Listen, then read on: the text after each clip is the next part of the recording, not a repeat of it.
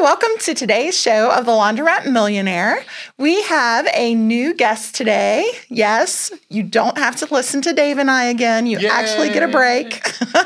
I know y'all listen like to listen to me talk, but sorry guys, you're gonna have to listen to our guest today. His name is Matt Hylton and he's a rock star laundromat owner that I've had actually the privilege of coaching for a little bit. And he attended Carla our most recent pickup and delivery workshop. This guy is doing some things out in Kansas City, Missouri, and we are excited to bring his story to you. It's unique. He's actually a second generation laundromat owner, but interestingly enough, he didn't take over for his dad his dad actually is still running his own businesses and he started his own enterprise on his own without any help. I mean, I'm sure he had some guidance from his dad. And he also works a full-time job as a full, as a commercial HVAC technician. So he's very hands-on and part of the reason we want to share his journey is he's a multi-store owner.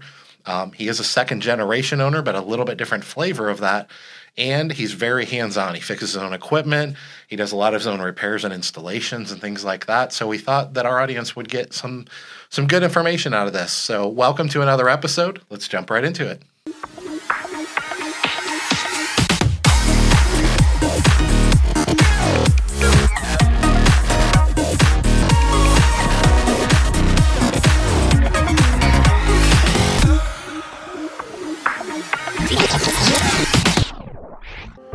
Okay, before we get started on today's episode, we do want to take a moment to remind you of a very cool opportunity that we just started on our website.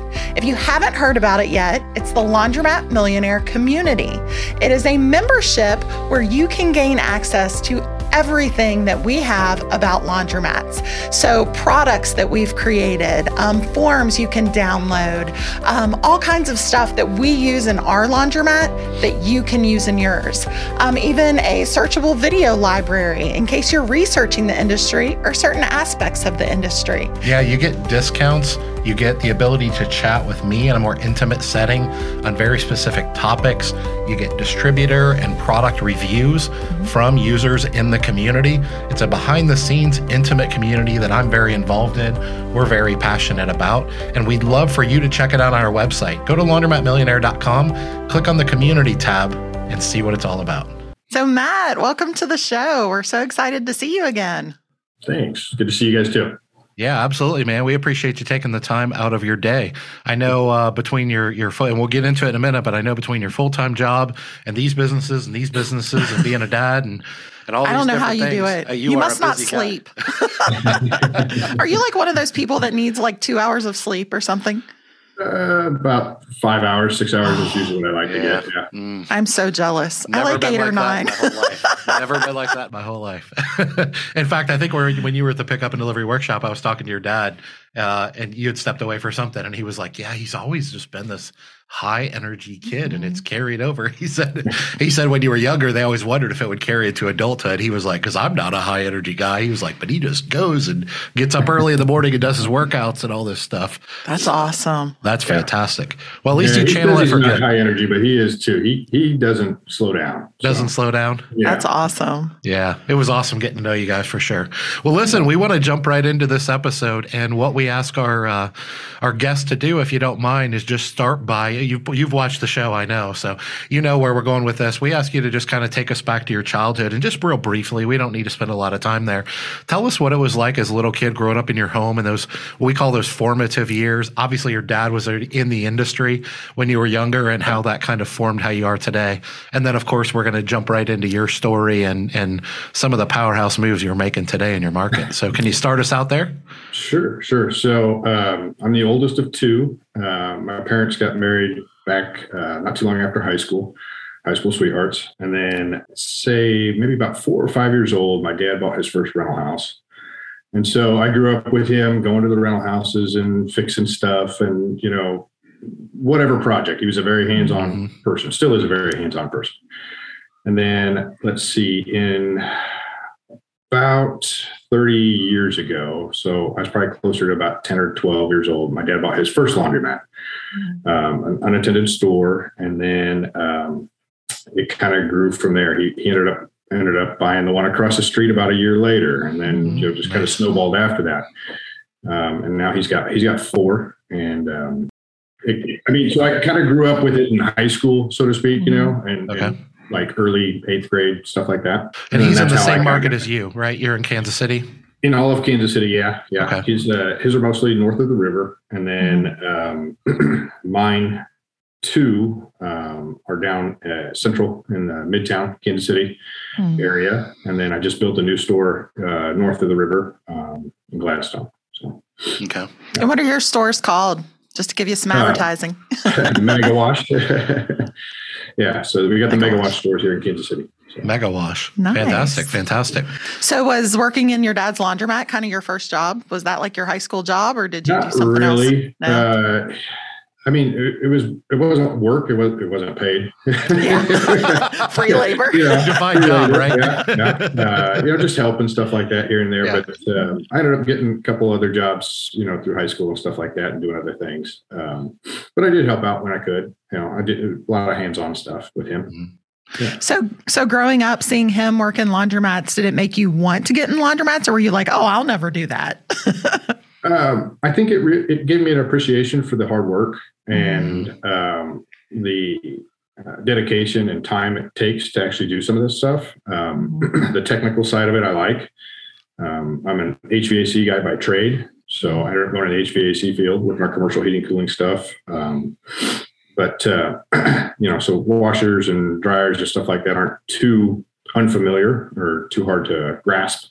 Mhm. Uh, repairs and, and things like that. But uh, he, uh, he he showed me the value of uh, working hard and, and being dedicated to something and, and having something of your own, the entrepreneurial side of it, very well. So that was nice. Um, and I've learned a lot from him as a resource when we started our laundry laundromats in 2016. So Prior to that, you did full-time HVAC? Is that was that your first uh, craft?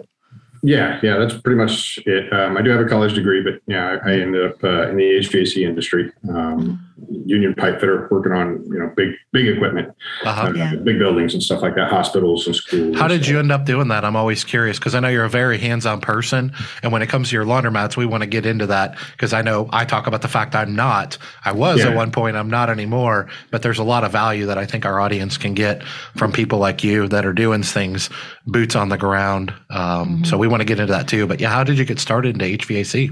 Um, so I was actually in school for uh, dental school. Uh, so I have a degree Oh, in biology, minor in chemistry. And um, while I was doing that and working in the labs, my summertime job was helping a residential heating cooling guy out. Hmm. And it was such a contrast of Oh, yeah. somebody's house and helping them out being the hero versus somebody coming into the lab and you have to extract some teeth and them hating you. So- Get that. I also found out that uh, I wasn't very good at having to do the same repetitive things over again and Mm. being stuck in uh, a chair, so to speak. yeah. Uh, that, that didn't really seem to fit me very well at that time. Um, still doesn't today, but yeah. So I ended up uh, doing residential for a little bit, and then one of my best friends, his dad ran a uh, union pipe fitter shop here in Kansas City, doing service work, and he offered me um to get into the union apprenticeship. So I spent five years going through the apprenticeship. um, Nice. and did that. Yeah. Great That's awesome. opportunity. I wish Yeah. more kids would get into that. There's so many, there's such a big demand for those trained labor jobs, you know, like Yeah. the craftsman type jobs. Yeah, Yeah. absolutely. It's, So a, I- it's a skill set, you know. Yeah. yeah. absolutely. Well, much needed one for sure. People, it seems like it seems like our society. Not to get on a soapbox, seems like our society spent so many years degrading the trades, which that's Mhm. where I'm from too. Um, That that it talked all these you know generations into believing it's not sexy and it's not something they want to do, and now we have this huge shortage. And Mhm. I don't know that we're now realizing how valuable it is. I think we always knew that, but when there's a shortage, well, it's good for you, right? Supply and demand. Right. Yeah. Yeah. Matt gets a lot of lots of raises. That's a good thing. Yeah. Yeah. Absolutely. There's nothing better than free. Ever heard that before? Well, it's not true. You know what your laundromat customers like even better than free? It's fast. That's right, they want to save time more than they want to save money in most cases. They want to get in and out of your laundromat as fast as possible, and they'll pay more for that experience. We're proof of that here in Cincinnati. That's why we added HM Company drain troughs into our newest store in Cincinnati. While they may never know why, your customers will love that your washers all drain better and faster than with old school drain pipes. As if that wasn't enough, every HM drain trough is made in the USA, so they ship in only a few weeks and everyone is custom made just for you and your project.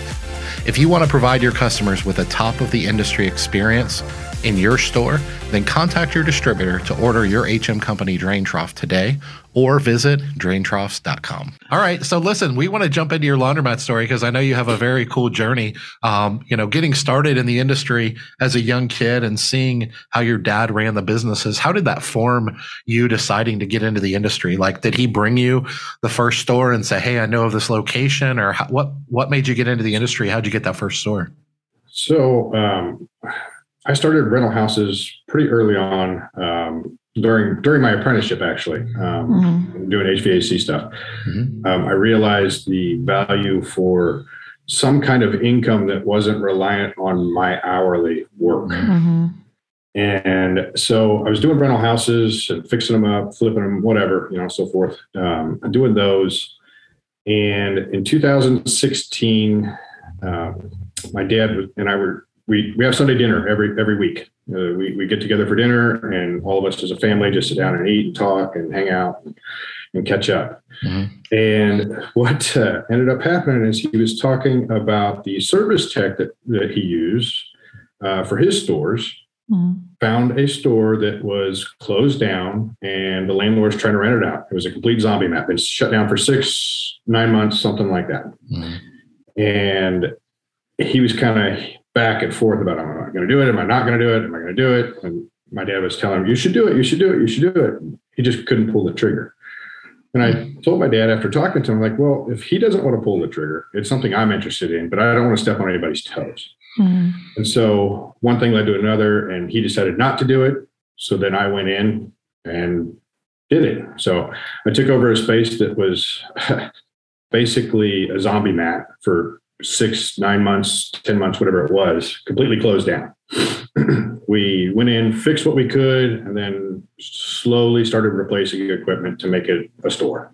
Mm-hmm. And it's uh, that was the first store in 2016, just a small 2,000 square foot unattended laundromat. Mm-hmm. Um, then within a year, about 30 blocks away, there's a 6,000 square foot store that used to be a laundromat that it got foreclosed on. Mm. The building was up for sale. And so he actually brought that to me and goes, Hey, I know this building up the streets from where you're already going. Mm. Is it something you might be interested in? So we talked about it. We ended up negotiating it, talked to the bank, and ended up buying a building. So nice. then we started um, basically a shell, but it had the basic infrastructure. Uh, the water lines, the electrical was there, um, the gas lines, all that other stuff was there. Uh, but it was it was rough inside. It was, it was really rough. How old was this store when it when it went under? That store has been a store for about 35 years, okay. maybe a little bit longer. And it was it wasn't managed very well. Um, mm-hmm. It was you know uh, probably a poor business decision after another, you know, kind of snowballed into a few things, and the guy ended up closing up.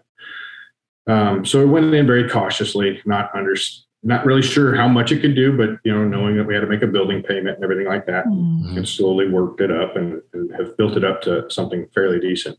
So that was uh, that was the first mega wash store, and then um, about a year ago, I found another store that was uh, closing up and went in and negotiated a lease for a store that was closing up and uh, did a complete rehab there. And that's our, our second uh, Mega Wash location.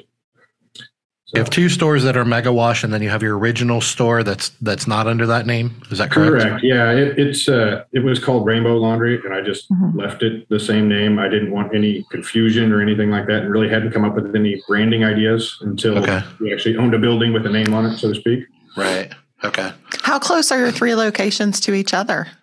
Um, the two, the Rainbow and the Mega Wash downtown, are within 30 blocks on the same street almost. Nice. Um, the other store is about 11 or 12 miles north on the other side of the river. Uh, okay. How long does it take you to travel between them then? About 25, 30 minutes. Oh, that's not bad. Yeah, yeah, it, Yeah. it's doable. It's nothing, nothing crazy. Um, Yeah, so that's the- about like ours. Yeah. Yeah. Yeah. Yeah. So the first two stores, they don't really compete with each other, or they do, but they complement each other.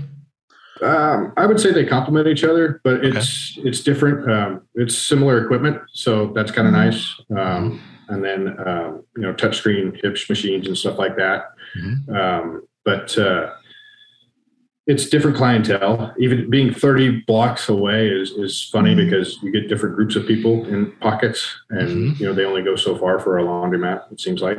Yep. Um, but uh, I've thought about rebranding that store as well. You know, trying to cohesively name everything Mhm. but uh, at this point in time, it's not uh, the main focus. Yeah. Well, you're building a brand, so it might be good to, you know, you're you have a nice brand, so share it with the other store. Yeah, yeah. Oh, especially when it's 30 blocks away. so what are your stores like as far as hours, unattended or attended? Do you do drop off? So- do you do delivery? All that stuff. Yeah.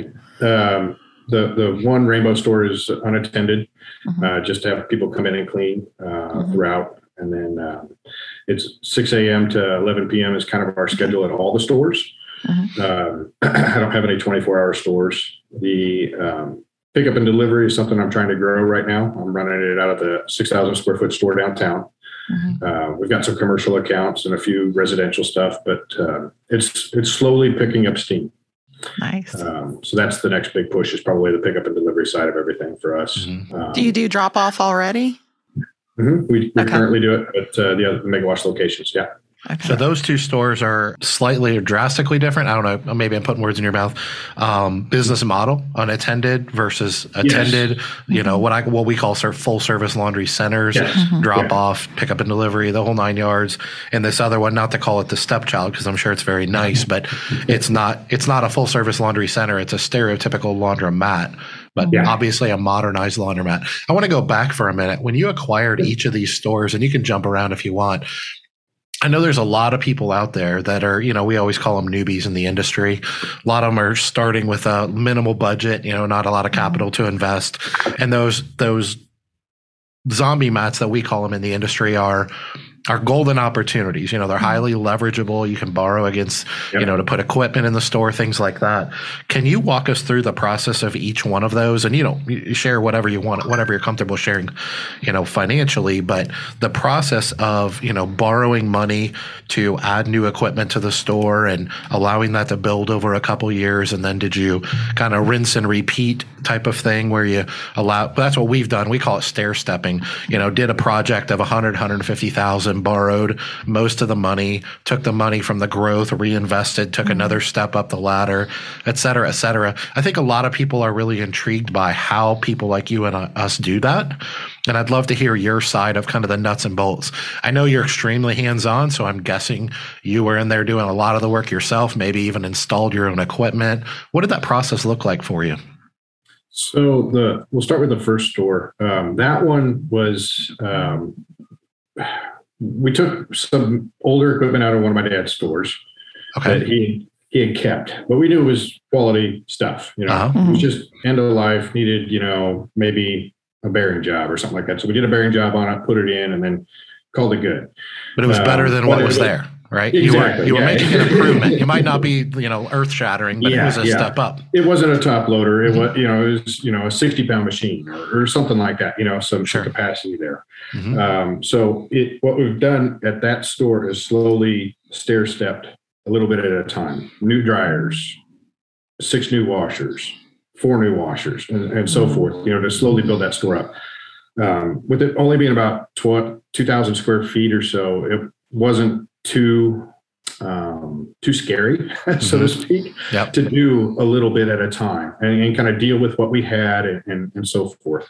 Um, but what I've found that in this unattended location has been the game changer for me is the uh, Huebsch Command app Hmm. on my phone, allowing me to resolve any possible issues with a customer right then and there.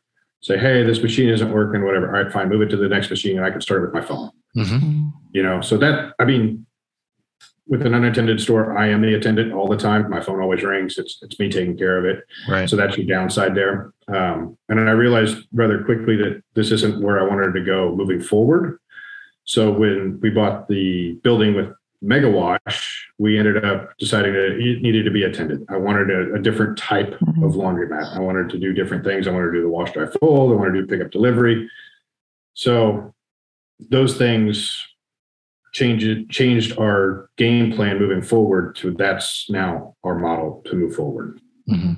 How So- long did it take you to figure out that the unattended um, self-serve model, um, which is a still a higher end model because you've injected technology and new equipment and things like that? How how long did it take you to figure out that wasn't what you wanted to do in the future, and what was the thought behind that? Because we traveled a similar journey uh, mentally, but I'm, I'm curious Yeah. what the timeline was like and and what drove that thought. Was it just revenue? Was it you got tired of the calls?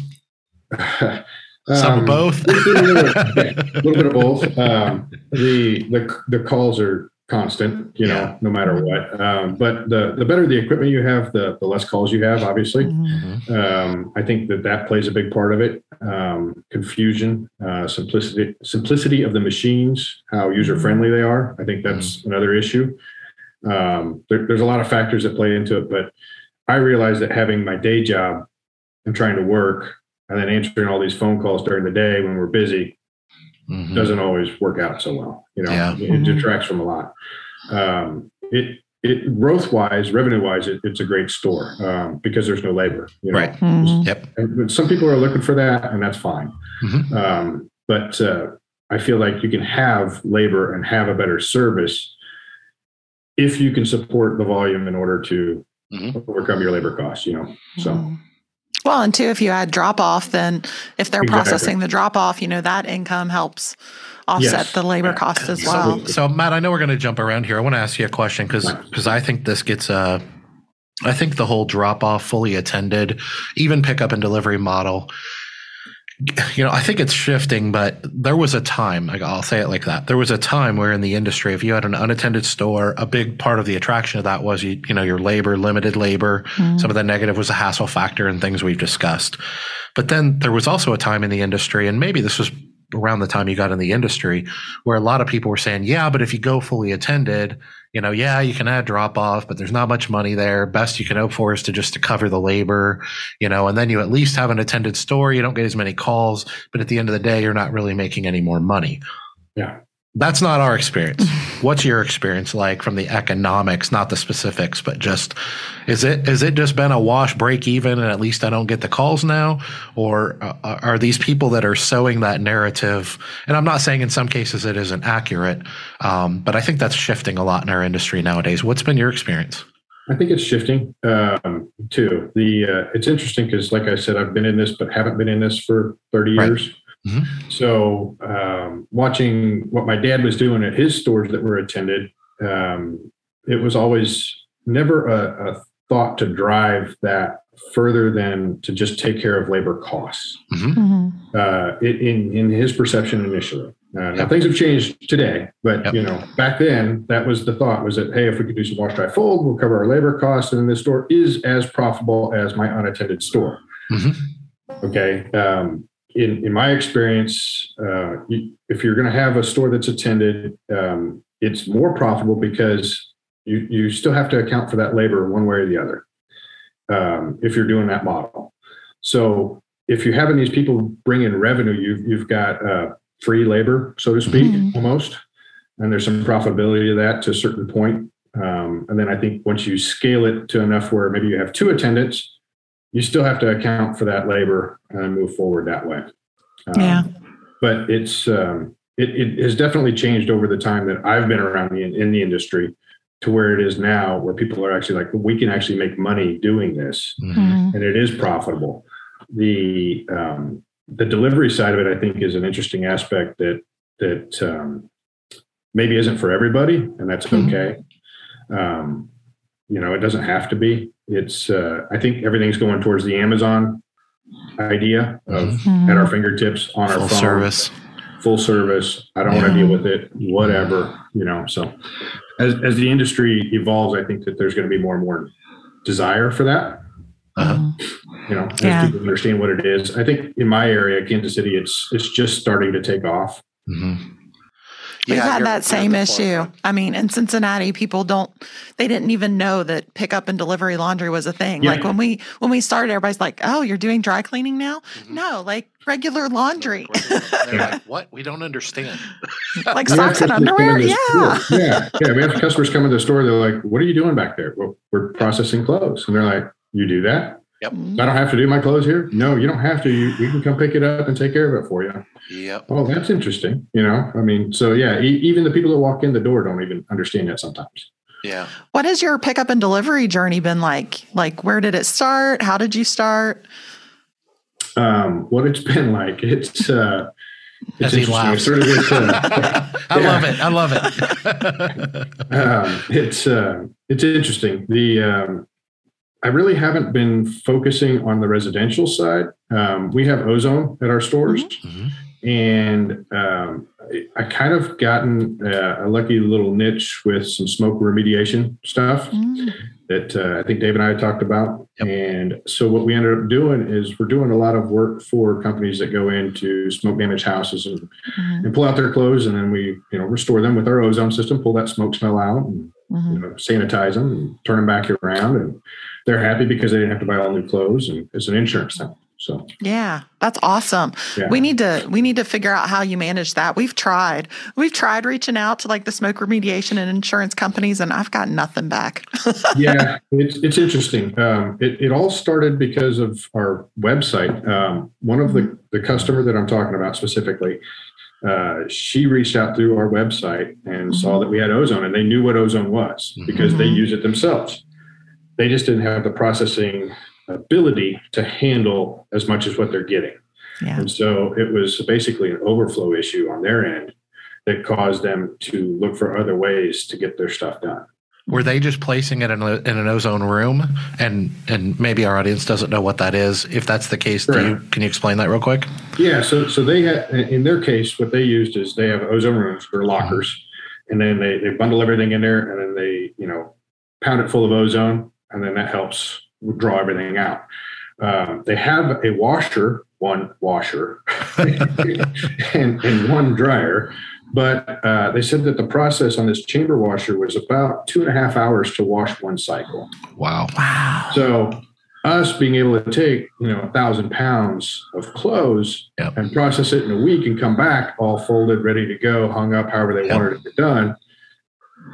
I already had the labor, already got the people, Mhm. already got the facility, the machines, ozone system in the water, and boom, it was done. So they were very happy. And so we've continued that relationship for quite a while now. That is awesome. Have you had any? And we talked about that on some of our coaching calls. For some of you that don't know, Matt's a coaching client of ours. Uh, him and his his dad did attend our pickup and delivery workshop recently, so he's he's full you know full speed ahead into this thing. But I'm curious, Matt, what uh, have you had any other luck at obtaining other accounts? Because that's really what Carla was getting at since our coaching call. And I told you on that call, I was like, oh, I'm taking this and running with it. uh, we've we've updated our website, put you know strategic keywords, things like that. We have sent out some emails and stuff like that. So far, haven't hit on anything. But as you and I talked about on that coaching call, just hitting on one franchise, for example, can really be a game changer for you. Have you Yeah. had any luck obtaining accounts outside of that one where they reached out to you? Any uh, advice to the audience for that? So I've, I've just recently started to feel comfortable enough that we can maybe handle some more Okay. Mhm. because they've been giving us so much. It's been almost maxing my labor out. Mm. nice uh, problem to have. it. right? So, um, trying to put some of your implementation on scaling in and work that route in order to be able to handle more has been my process since the pickup and delivery workshop. Okay. And from that, I have just now started to feel comfortable that I've got enough people and enough hours time to actually maybe handle a second one. So I just started reaching out about two weeks ago to a couple of them.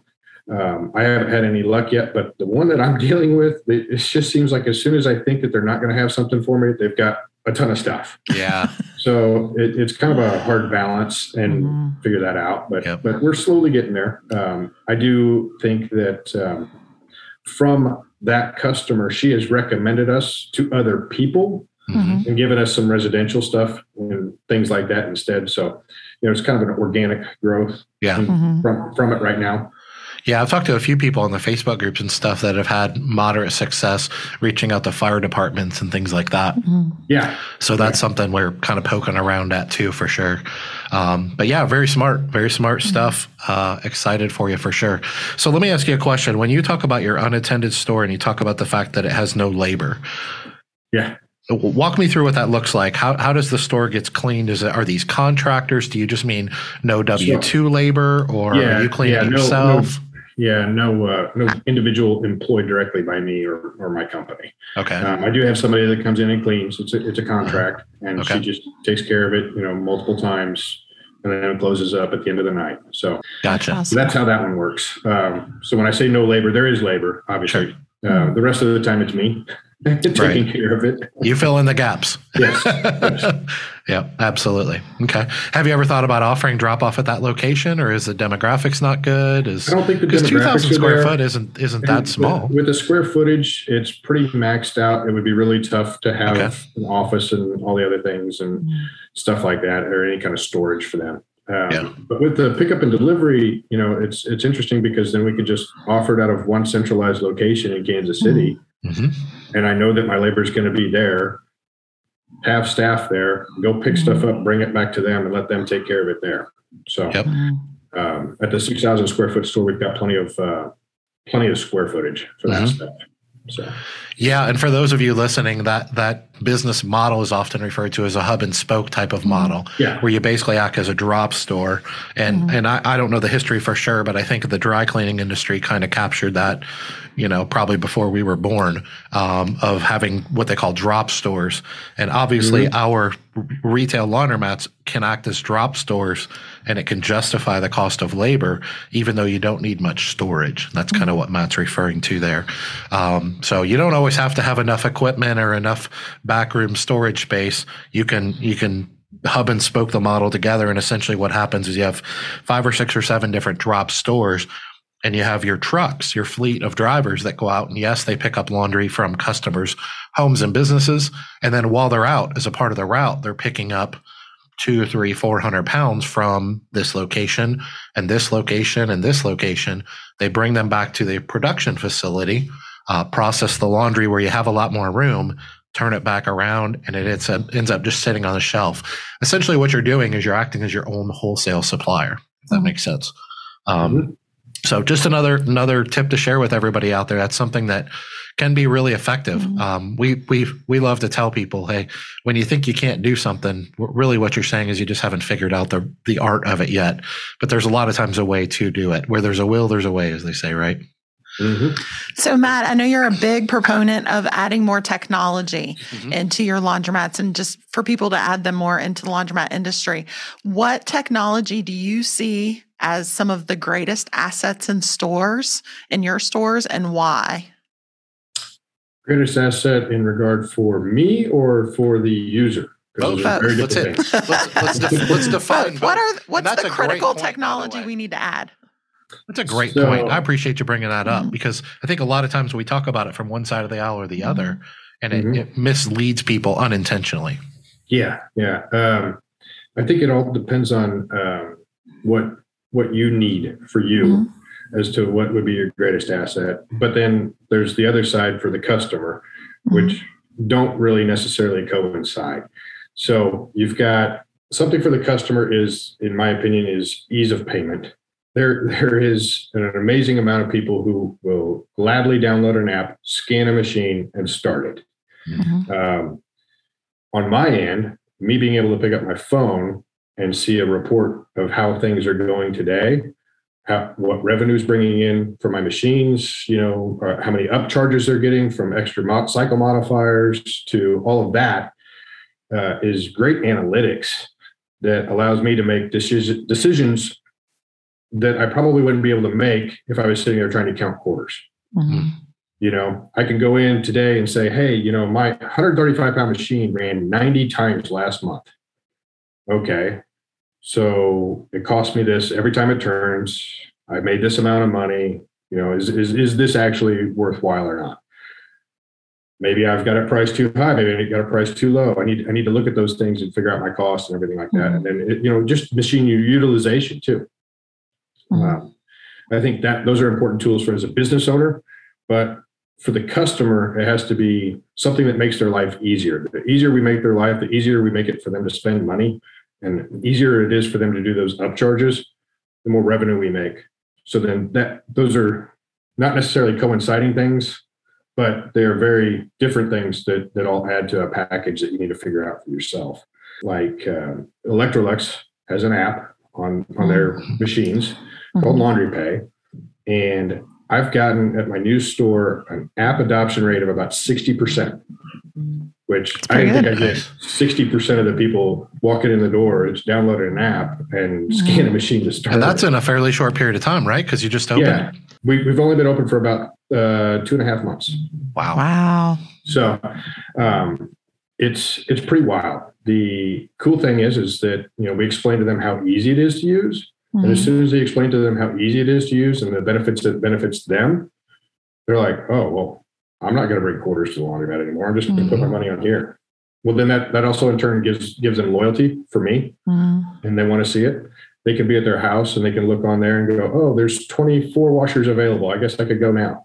Mhm. Oh, You know, cool. stuff like that. Um, Are you So- hybrid though? Do you take coins as well, or is it all? Every Okay. location takes coins. Yes. Yeah. Okay. Um, I don't want to alienate people at the same time. Mm-hmm. Um, I, I feel like that um, there are some systems that are probably more owner friendly than user friendly, Mhm. and that it has to be something that you decide whether or not you want to alienate those customers. Yeah. Do you do quarters or dollars? Um, I'm getting ready to convert my unattended store to dollars. Yeah. Uh, I was at quarters there. Dave and I talked a lot about that. We're moving. It's so forward. nice to not have to collect as often. Yeah. Yeah. So, um, and then I think it also makes it easier on the customer to spend their money a little bit. So, so let me ask you a question. You've talked about how technology and some of the other things. What was your uh, when you were evolving and growing these stores from from zombie mats to Yeah. modern, what I call modernized laundromats? What were the economics like when you invested? You know, we you're on the Facebook groups. You see this all the time, right? People, are, oh, I don't know if I can, I don't know if I could spend one hundred fifty thousand dollars on new equipment, so I'm going to spend fifty on used equipment whenever you've bought new equipment has that has that been a good investment for you what's the what's the thought process and we're all unique and different we're just trying Yeah. to learn from you Yeah. Um, I'll, I'll probably never buy anything used unless I know where it came from. Like maybe possibly out of one of my dad's stores or something like that. You know, um, one the, the stuff only has a certain amount of life expectancy. Mhm. Um, at a certain point, that you know this, the equipment's wore out and everything like that. And let's say you spend fifty cents on the dollar to buy some used equipment, or you could go out and finance some new stuff with Alliance or Electrolux or whoever you use, doesn't matter. Um, then you get tax write-offs on top of that that a lot of people seem to forget, Mhm. and, and that is is huge. Plus, you get you know efficiency. You get uh, possible uh, well the latest and greatest technology for one. You know, so you can see that these machines are slowly evolving. I come from the HVAC world, and everything is connected. Everything talks to each other. Mhm. Everything is extremely efficient. Laundromat equipment is just now starting to see some of that efficiency and some of that connectivity together finally in the last maybe 10 years or so. And it's still pretty far behind a lot of other industries, in my Mhm. opinion. Mhm. agreed Um, so I would want to be on the latest and greatest version of whatever machine that you're looking at, you know, for the connectivity, uh, end of life cycle issues. Um, I know that um, that like some equipment in I purchased in 2017, Alliance then said the next year, well, we're no longer going to make that board for that one. So that's great Mhm. you know so i bought a machine because i didn't buy the latest and greatest i bought the previous version Mhm. that was the end of that life cycle for that board Mhm.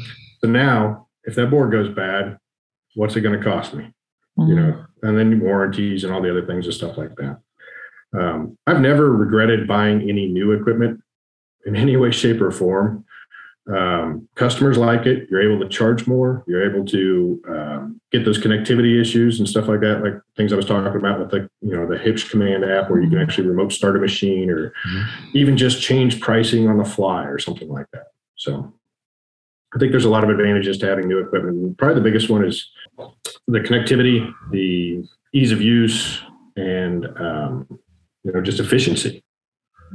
As a mechanical, you you fix a lot of your own equipment. Is that correct? Yeah. I, okay. Yeah. As, as someone that's pulling off the the boards and the front panels and maybe even doing bearing jobs, I know you mentioned you did at one point. Um, those types of things. Does does being boots on the ground and mechanical make you look at your equipment differently? Yeah, I would say so. Things. Do you see things in new equipment that other owners wouldn't see when they make comments like, uh, "All they care about is it washes their clothes" and different things like that? Well, um, so it, it's interesting. Um, I've got I've gone towards soft mounts at my new mm-hmm. store, yep. and uh, the ozone system and stuff like that. The mm. soft mount commercial stuff is, is a lot different than what a lot of people initially told me when I first got into this. Hmm. Um, what were you told? I'm curious. it was all a problem. It was, you know, oh, it's just never going to last. It's not going to work hmm. very well, blah, blah, blah, this other stuff, you know. And it, it has been um, a game changing differentiator between my stores and my competitors. Mm-hmm. Um, customers say on, I mean, repetitively, that their clothes come out cleaner at my stores than anywhere else. Part of that is the high 450G extract. Mm-hmm. And then the second part of that, you know, because you're extracting so much higher, you're pulling all that moisture and dirt out that you wouldn't at a 200G machine. Mm-hmm. You spend less time in the dryer. Mm-hmm. So then then we're able to turn over more customers quicker and they're only able to they only need about 20 25 minutes to dry maybe even less sometimes and the time savings for them is huge and they're appreciative of it. They're willing to pay more to have that time back. Instead of spending two hours at the laundromat, they're in and out in 45, they're happy. So I was not aware. I know 400G is kind of like the new thing with with washers and everything, but why is it only available on soft mount and not hard mount? So the the basket has you mm-hmm. know uh, shocks and springs and, and full mm-hmm. suspension system in there, uh, allowing it to move. Yeah. Around absorb all that spin. Yeah, as it spins and it, and it ramps up. Yeah. So you know, one of the things I uh, I want to point out here, Matt, and you can elaborate as you wish, is I think one of the reasons that soft mount machines in general as a category get a bad rap is because we're having two different conversations. Um, there's another category that that most of us are now kind of referring to as home style machines. Yeah, they are the sure. the Horizons and the Maytag Neptunes and the yeah.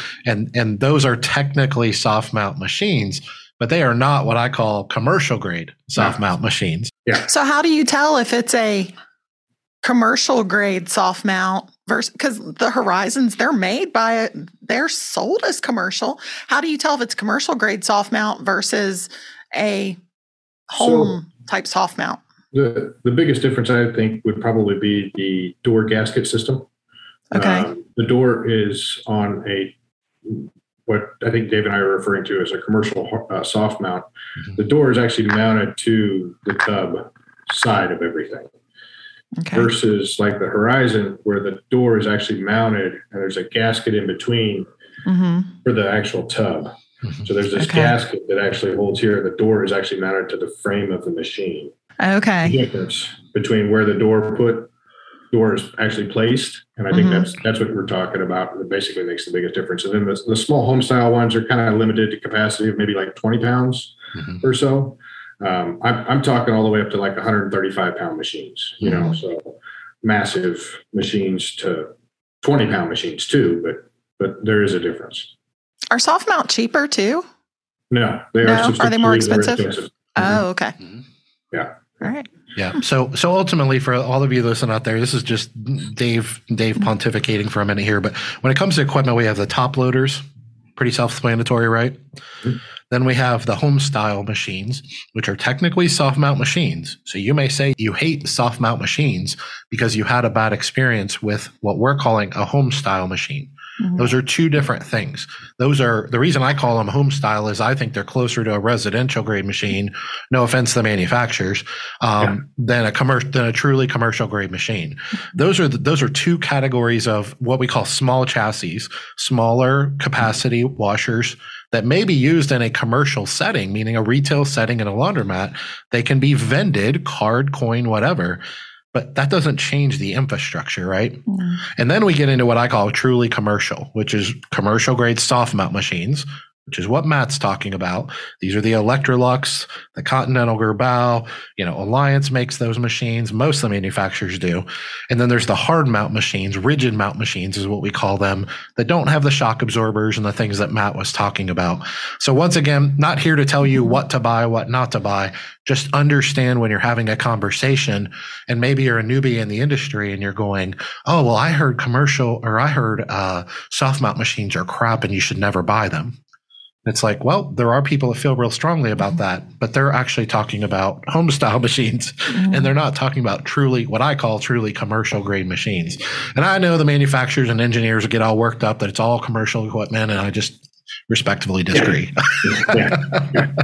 so anyway, yeah. hopefully that conversation helps people out a little bit. Matt actually has experience with both, mm-hmm. um, and he's very mechanical, and he gets in there and works on his equipment and stuff. Mm-hmm. So thought it was a great conversation to have. So let me ask you this as we wrap up today. You've evolved through the industry in a very unique way. So you started at five, you know, poking around with dad and being dad's helper and handing him screwdrivers. And then you grew through your formative teenage years and you still were poking around and handing him screwdrivers and he probably helped let you help a little bit more. Mm-hmm. And then you quote unquote left the industry but you know you were still i'm sure in the industry because i know you're very close with your family. You were still around it. Then you jumped into the industry in zombie mat settings. And then now you operate what i would refer to and this is just my opinion modernized laundromats that are i would consider you to be a top of the industry operator. Not that any of us have ever arrived but i would consider that category of an operator in your facilities to be where you are. What sets you apart like, what are the benefits? Because I hear so many people say, and I, I, you know, I used to believe some of this stuff. To be honest with you, you know, you, you, you this is overbuilt. You spent too much money, and you, you'll never get your money back out of X. You know, I see those. Th- I don't think it's a secret what my opinions are. What are your opinions? So, anything that I can do to be different than the guy down the street and add value to the customer, I think is is what sets any of us apart. Mm-hmm. There is plenty of zombie mats around me already, still, even from the locations that I've rehabbed. And what sets my, me apart from those locations is trying to have, you know, the amenities that the customers want, something different than than the guy down the street. It, at the end of the day, we're, we're providing a trash can that spins water and pours out some clothes, you know, right? I mean, sounds fancy. yeah, right. There's, now the manufacturers are really upset with Yeah, they're really happy. Yeah.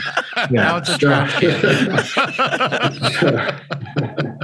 so, anyways, why is my trash can better than the guy's trash can down the street? You know, what is it that I have that he doesn't have, or what is it that I can have that he doesn't have? So, trying to differentiate myself in, in an experience and a value for each and every customer has to be something that I, I'm looking for constantly to try to make their experience better, to give them better value back. And that's why they choose me and choose to come to my store versus the guy down the street.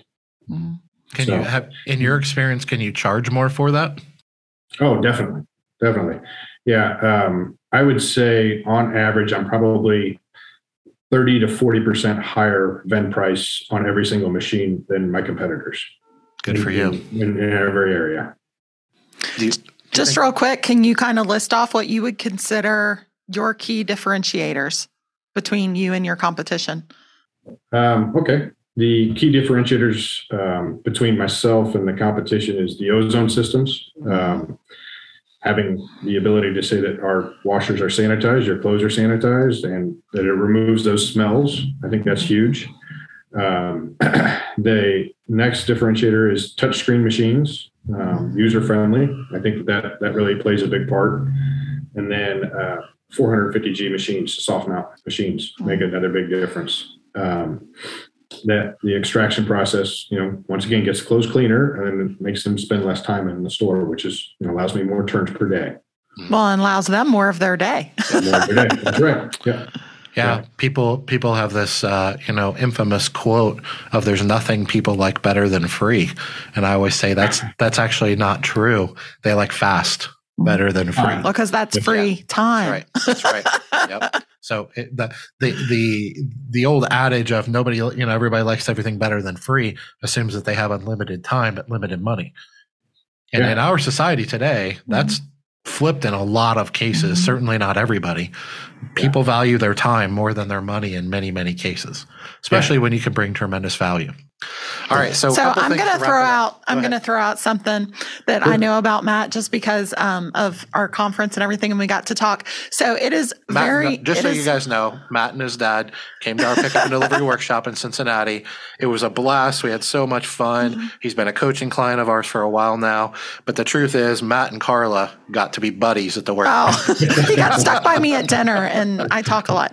And but if as if he is not amazing enough with a full time HVAC job and owning now four laundromats, and you're a dad.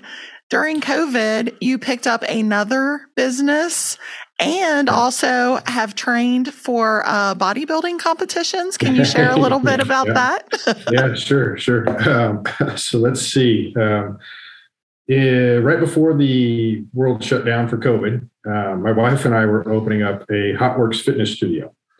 And what that is, is it's a 24 hour infrared fitness studio where you do a workout inside a sauna at 125 degrees with a That sounds virtual horrible. instructor.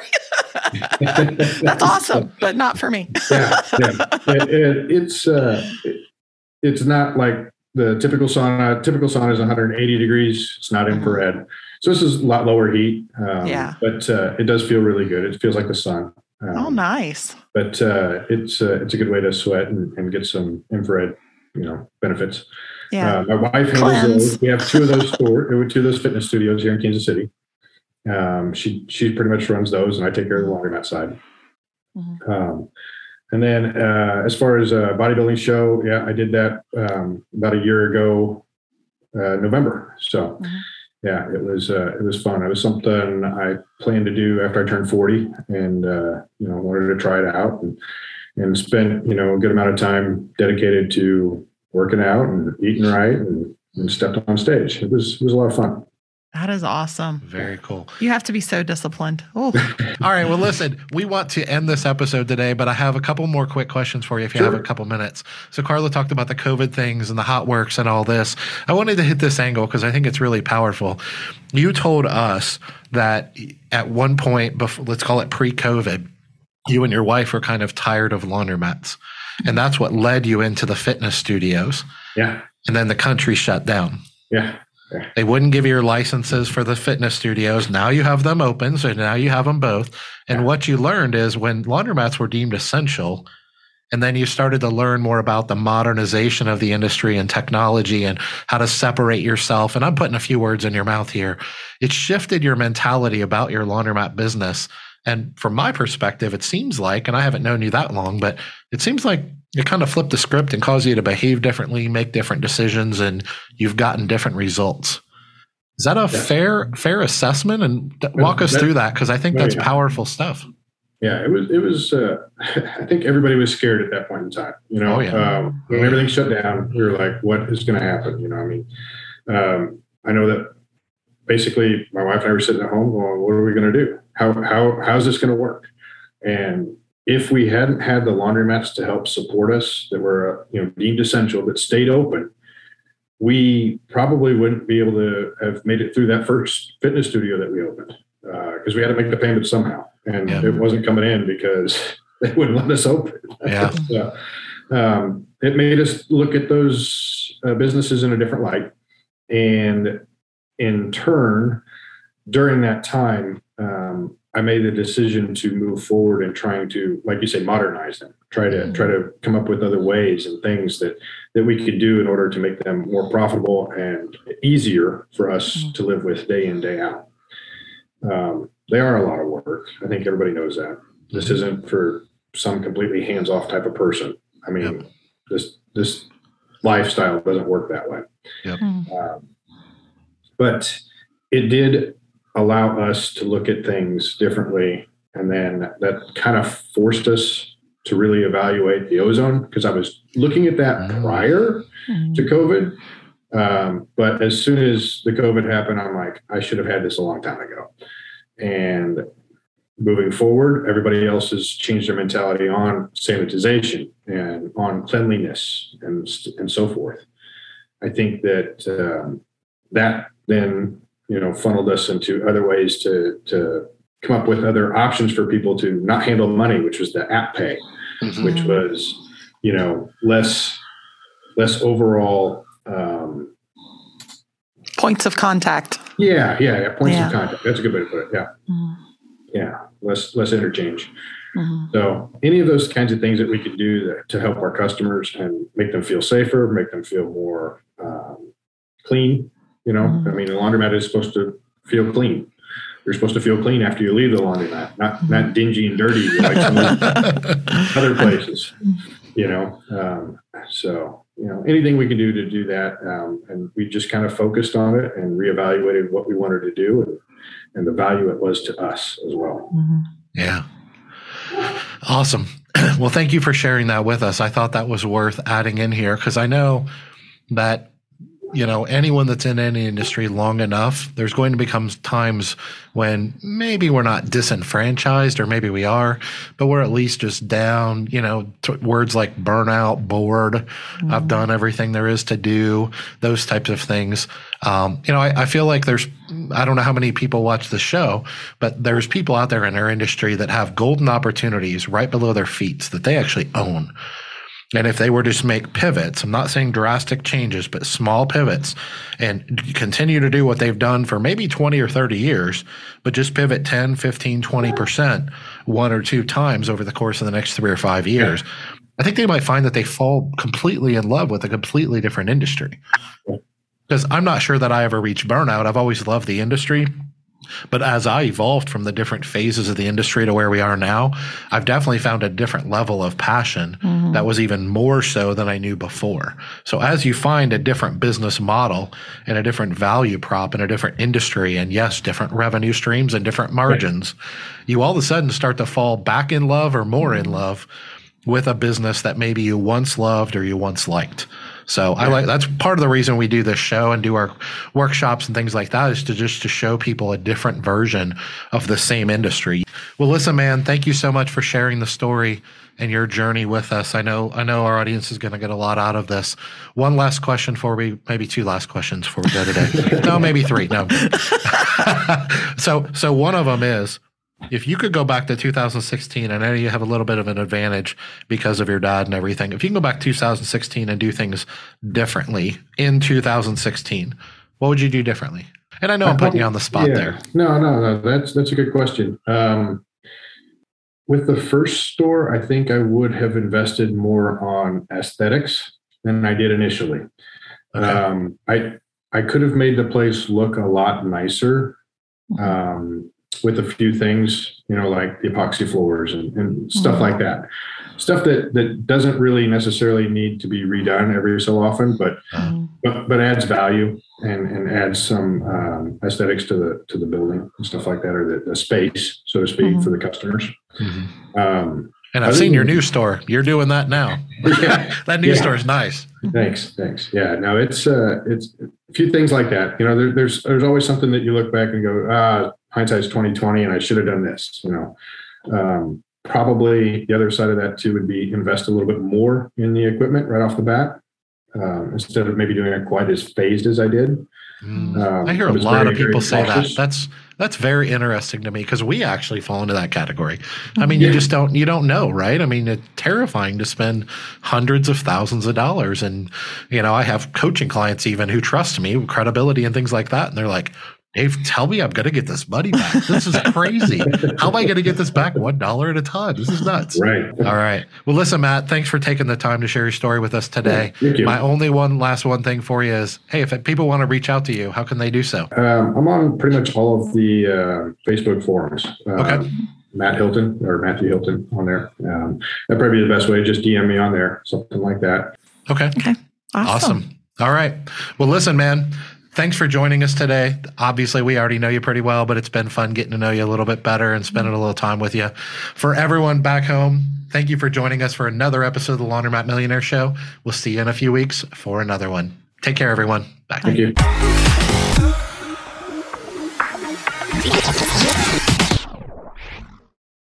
This podcast is a part of the C Suite Radio Network. For more top business podcasts, visit c-suiteradio.com.